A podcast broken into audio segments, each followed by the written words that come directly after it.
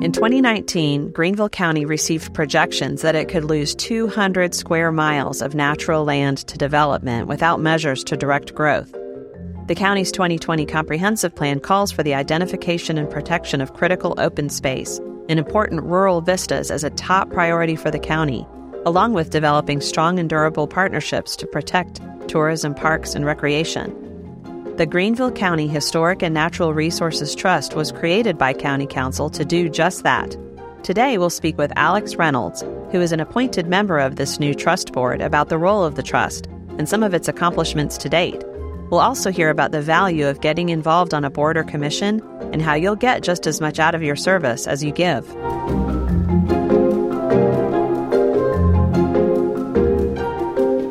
I am so pleased to be here today with Alex Reynolds, who is appointed by County Council as the District 20 representative on the Greenville County Historic and Natural Resources Trust. And he's here today to talk about all the great things that the Greenville County Historic and Natural Resources Trust does. Yes, I'm, I'm really excited to be here today. Thanks so much for uh, having me on. Thanks, Alex. Can you start by telling us about why is there a Historic and Natural Resources Trust?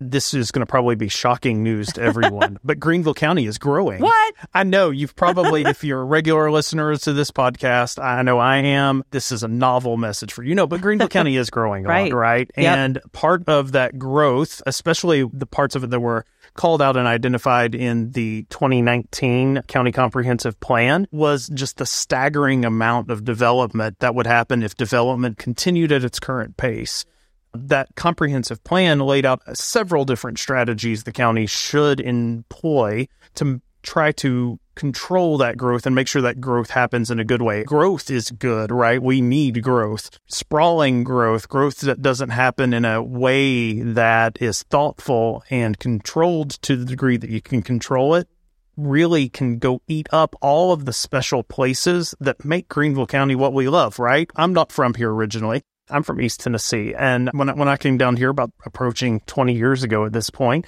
I remember in my mind, I thought South Carolina was the beach. And I got down here and I looked up. We have all these really beautiful natural and historic places scattered throughout the county that really do make the county what it is, right? And one of the tools that the county's t- comprehensive plan called out among the many tools was the creation of the Historic and Natural Resources Trust, which basically works as an entity to fund the protection of properties throughout the county. Got it. Got it. Well, I'm so appreciative that it exists because it's, you know, when the 2019 plan was being pulled together and making these dramatic projections about how much land we would lose if we didn't put some strategies in place, while it seemed likely, it also seemed hard to get your head around. And in just a couple years, it's amazing to see some of that already happen. So tell us about how the trust came to be put in place to get working on it. Yeah, it was actually one of the final acts that County Council did in 2020. We've just started the 2023 legislative sessions, right? The 2021 was also the beginning of a new legislative session, but one of the final acts of 2020 was the creation of the trust. So they created the trust. Later in 2021, they funded the trust. So the trust uh, was created and funded in late 2020, early 2021. We've had to come together and initially just form, right? We had to adopt our own rules. Creating a county entity, as it turns out, is both harder and easier than I thought it would be. We have an ordinance, right? Much like anything else that happens in Greenville County, an ordinance is passed. Obviously, we talk about zoning ordinances and those sorts of things a lot, but an ordinance was passed that created the trust. So basically, that ordinance that established the trust is kind of like our constitution, if you uh-huh. think about it, right? That makes it, sense. It lays out what we do. It actually lays out all the criteria that we judge projects that are submitted to us by. It lays out how many funding cycles we have. It, it lays out all of those sorts of things. There are then, however, a few things that we at our own discretion as a board, we have to set up our committees, appoint people to be on those committees, um, and then actually work to implement what that ordinance lays out. So it was actually really exciting for me. I'm, I'm a younger person. I've not ever been involved in something like that to, to get to take part in building something like that. And for me, I very quickly, I've got a communications background, got involved on the communications committee And so it was like, okay, how do you how do you set up a website for a government entity, right? And like just all these questions that you know you've never really thought through. And there's like the whole government procurement process. So so we was just diving into all the details of that and figuring out, okay, how do we how do we build this thing? And that's that's just not even getting to how do we start accepting projects and how do we start figuring out, okay, how do we actually do the work that we've been put here to do? Okay, I want to come back to that. But speaking about the funding and the projects, so you were formed, you, you, all were appointed to make this board, you figured out some of the rules you would use to make decisions by. So tell me, how does the trust get its funds and how do you decide what projects to spend the funds on? Yeah, it's a great question. So the trust currently gets its funding as an appropriation in the biannual budget. We were funded at a million dollars per year, so $2 million for the two fiscal years that funding was allocated to us goes into a separate account that Greenville County holds. So it's not like I'm we we took a check for a million dollars and walked down to a bank and deposited it. Greenville County holds that money in trust for the trust. The the way the process works is what we would call eligible entities are the organizations that exist out in the community, uh, normally nonprofits. They can also be government entities. Again, what an eligible entity is is actually defined in our trust. It's basically who is eligible to receive money from you. A lot of times that it's groups like Naturaland Trust, right? We've worked a lot with them. Actually, the Paris Mountain expansion project that I got in the news a few weeks, uh, months back, I guess at this point, was actually conducted by Naturaland Trust. Upstate Forever is another one of those groups. Actually, any of the county entities or or cities. So Greenville County Recreation could be an applicant, or one of the city parks and rec departments could be an applicant. They haven't applied yet. Uh, but essentially, they can identify projects of a historic or natural nature. So we can say, hey, I've got this this historic home. I've got this vista on the side of Paris Mountain or or whatever. They identify a piece of property and say, "Hey, we want to protect it." Or most likely what happens is actually the property owner says, "Oh, I've got a piece of property and I want to protect." It. And a lot of times that's where that's where another use case comes out, where like farmland, for example, we don't really think about farmland very much, but it's really hard to make a living as a farmer. That's right. right? And what we see if you live out in the northern and southern parts of the county, this isn't going to be news to you. Developers can come in and offer way more money than they're making on their farm so the developer will come in and buy that farm. That farming family may not want to sell. It may be a generational farm that they have. They may not want to sell, but financially they may need to. What this gives them the option to do is say, hey, we can actually put an easement on that property. We fund projects that are brought to us by eligible entities, and those type those projects typically fall into one of two categories. They're either fee simple purchases, which just like when you go and buy a piece of real estate that you know maybe you've got a house on or whatever, that's a fee simple purchase, right? That is you buying that property. The other type of acquisition that an eligible entity can do is what we would call a conservation easement. So if you think about it, if you if you've got a home or, or some piece of land, right, there's likely easements on it, right? A lot of times those are with Duke Energy or Piedmont Natural Gas or whatever, right? A conservation easement actually works in a very similar way. When you think about that easement that's been given to you by that utility company, right? What you have done is you've sold the rights, certain rights to a piece of your property to someone else. In the case of a conservation easement, what you've done is you've sold the, what we would call development rights. The landowner maintains ownership of their property, but they've basically just said, in exchange for some money, we won't develop this. We won't do certain things with it. So those are the two types of engagements that we can fund through an eligible entity. And that's where those eligible entities are out there working with property owners. And I think that's the other big thing. A lot of times I think people have in their mind that, hey, people are just out there grabbing property from private landowners. And that's not at all. All of these types of projects really have to start with a friendly property owner, right? Like a property owner basically has to be, I want to do this. And at any point, at any point, they can be like, oh, nope, this isn't what I wanted to do and I'm done. So it's, it's really a very partnership oriented thing, right? It has to be a partnership between that property owner, between that eligible entity who's going to either buy the property or hold the easement, and then the funding partners, which is where the Greenville County Historic and Natural Resources Trust comes into play. That makes a lot of sense. I can imagine that if you're a family that has farmland that you've treasured for generations, but it might be difficult to make ends meet as a farmer or you're getting pressure to sell it, this is a way for you to preserve the heritage of the land and remove that financial barrier. If you're a nonprofit or a town that has a great historic amenity, a town hall or something like that, and you can't keep it up, this is a way to engage another partner to help make it work. So I can imagine have, there's probably a lot of friendly partners out there that need help that can be provided through something like this. That's right. And, and that's and that's really where this is a partnership, right? And that's where we're as board members out working with people, talking with people. And it, it's really been exciting as the trust has grown. Obviously, when when the trust was initially created, it is a novel thing, right? There aren't that many of these types of entities in Greenville County. So I get it. What I also wonder is if the value of local dollars it helps show that our local community cares about a project so that a state or federal or private entity would say, okay, well, if they care, then we care too.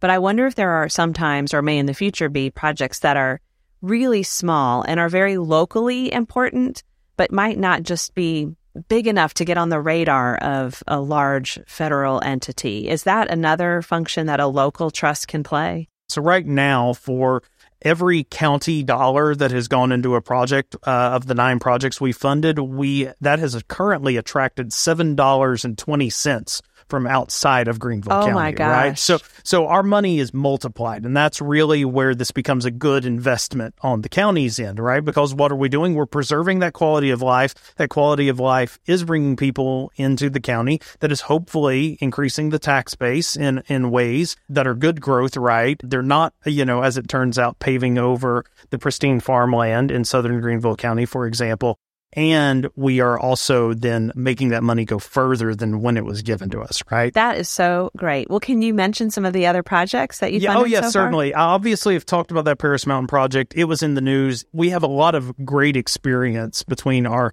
current chair, Carlton Owen, and our previous past chair, Doug Harper. They bring a lot of experience. So it's it's been really fun for me just to get to learn from I them uh, how this how these processes work. But one of the projects that came in uh, was actually uh, from the Piedmont Historic Society down in southern Greenville County. They had an original YWCA building that exists in downtown Piedmont that wanted to be preserved. And that is actually a great example of a smaller project that came in. We actually helped them apply to the state conservation bank as well. And so it was our funding plus the state funding plus a few other things that some of our board members were able to help them with. So, so it's not like we're just sitting back in a, in a Waiting for in- stuff to waiting come for in. stuff to come in. Like we're actively out in the community talking with people. I'm in District 20, right? So there's a project there that hopefully will eventually come to fruition to preserve some things around the Edwards Mill area, for example. There's a lot of those sorts of things that we're working towards. If you want to see some of these other projects, we have our website at gchnrt.org. That's gchnrt.org. And you can go there and we've really tried to make it clear these are public funds, so transparency is key, right? We want to make sure that we are being very clear about what we're doing with this uh, money. And you can see all these projects, including River Falls, which is another great one that I haven't mentioned yet, but that was the expansion of Jones Gap State Park. That was one of our first projects to close. So we've we've got a lot of projects that I'm really proud of, and it's been really fun to to be a part of getting this entity up and running we're very excited about the support we've seen, especially as the trust has grown from really all members of Greenville County Council. And that's ultimately where our, our funding comes from, right? We know that I, I am appointed by Steve Shaw, the District 20 County Councilman. All of our representatives on the trust board are single member districts. So basically, that means that for every county council district, there is a person on the trust board. So we're all one to one appointed there. So we all have good relationships with our county council members who represent us. And we're really excited, especially as they're moving into the 2023 budget cycle. We're really excited for the trust to hopefully be uh, renewed for its funding in the coming years. That's great.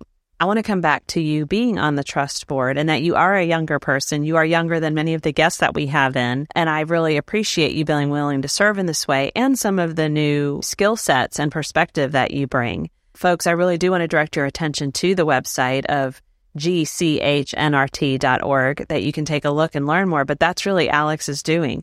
What have you found that you bring to the trust as a younger person and what you're benefiting from as a younger person on the trust? Can you talk a little bit about that? Uh, yeah, certainly. I think I've tried to hone the skill of how to communicate these really complex things in a way that hopefully makes them more accessible. And I'm always trying to get better, but I think in my mind, that's what this really comes down to. Government and really all these processes, if someone doesn't take time to make them accessible and make them understandable, then they just feel like these entities that are out there. What are they doing? Who knows? Are they publicly funded? Where, you know, it's just hard to even understand what these things are that you're talking about. And so with the trust, I was, again, it was Councilman Shaw. I'm from uh, District 20. So Councilman Shaw called me. He was like, Hey, we've got this new trust board. I think you should, you know, think about applying to it. It sounds like something you might be interested in. So I applied to it and, and get in. And I realized like I am, you know, there's a lot of other great, valuable skill sets on our trust board, but I was kind of the person that had some real communications experience. And how do we build websites? How do we set up email lists? How do we go do some you know basic search engine optimization? And i mean it's all these little marketing things that like i have honed in other areas but i think it's valuable to bring it into this context. When we started working towards how do we roll out the communication strategy for this i started looking around at some of the other conservation entities uh, like ours around the state. And I, it was just really hard for me to even understand how some of this stuff works. So I tried to approach it with, with some great team members involved as well. And, and trying to say, okay, how can I make this so understandable that you can just look at it and it is very clear. And Carlton and Doug on our, our board really were like, how, how do we make this so that we can have a dashboard, right? So that anybody can just look at it at any time and know exactly what we've done, where the money's gone, what the return on that money's been. Um, and so I, I think they've got a great vision of what that can be. And then I am pretty sharp, I think, with the tools to go then and implement it and, and make some great suggestions along the way. That's great. I mean, I think clear communications and transparency helps residents whose tax dollars are going to it know how their tax dollars are being spent. It helps potential projects know how to find you and people know some of the beautiful spots that have been preserved as, as a result of, of your hard work. Well, Alex, I'm grateful for your service. I know you're a person like me who enjoys going to county council and getting involved. And I would encourage those of you listening, if you're curious about how to get involved, we do have so many great boards and commissions at the county and in each of our municipalities. And we'll put a link in our show notes about those boards and commissions and how to get involved because we'd appreciate your service in that as well. I, if I might add, I, I'll just say, like, I can't echo that enough. These types of things feel like things that you're just like, I'm not going to have time for this. There has been very few things as personally rewarding for me as getting involved in, in this work and getting to just work alongside and learn from and grow from. If I'm, if I'm just even speaking very selfishly about it, like I, I enjoy doing the good work that we're doing. I've also learned so much along the way that I would not have learned in any other context. It's just put me in situations and opportunities for me to personally learn and grow and I think benefit the community as we're going. And that's really where it is a two way street, right? We are helping others as we are also being shaped ourselves and I and hopefully better ways. And I think that's where community works the best. I love that. I love that. Well, thank you so much for your service. And thanks to all of you Greenville County residents who help make the Greenville County Historic and Natural Resources Trust possible. And I hope you do take a look at the website and go visit some of the beautiful places that are preserved thanks to it. Thanks for being with us, Alex. Oh, it's my pleasure. Thank you so, so much for having me today, Katie. Simple Civics Greenville County is a project of Greater Good Greenville. Greater Good Greenville was catalyzed by the merger of the Nonprofit Alliance and the Greenville Partnership for Philanthropy. You can learn more on our website at greatergoodgreenville.org. This is a production of the Greenville Podcast Company.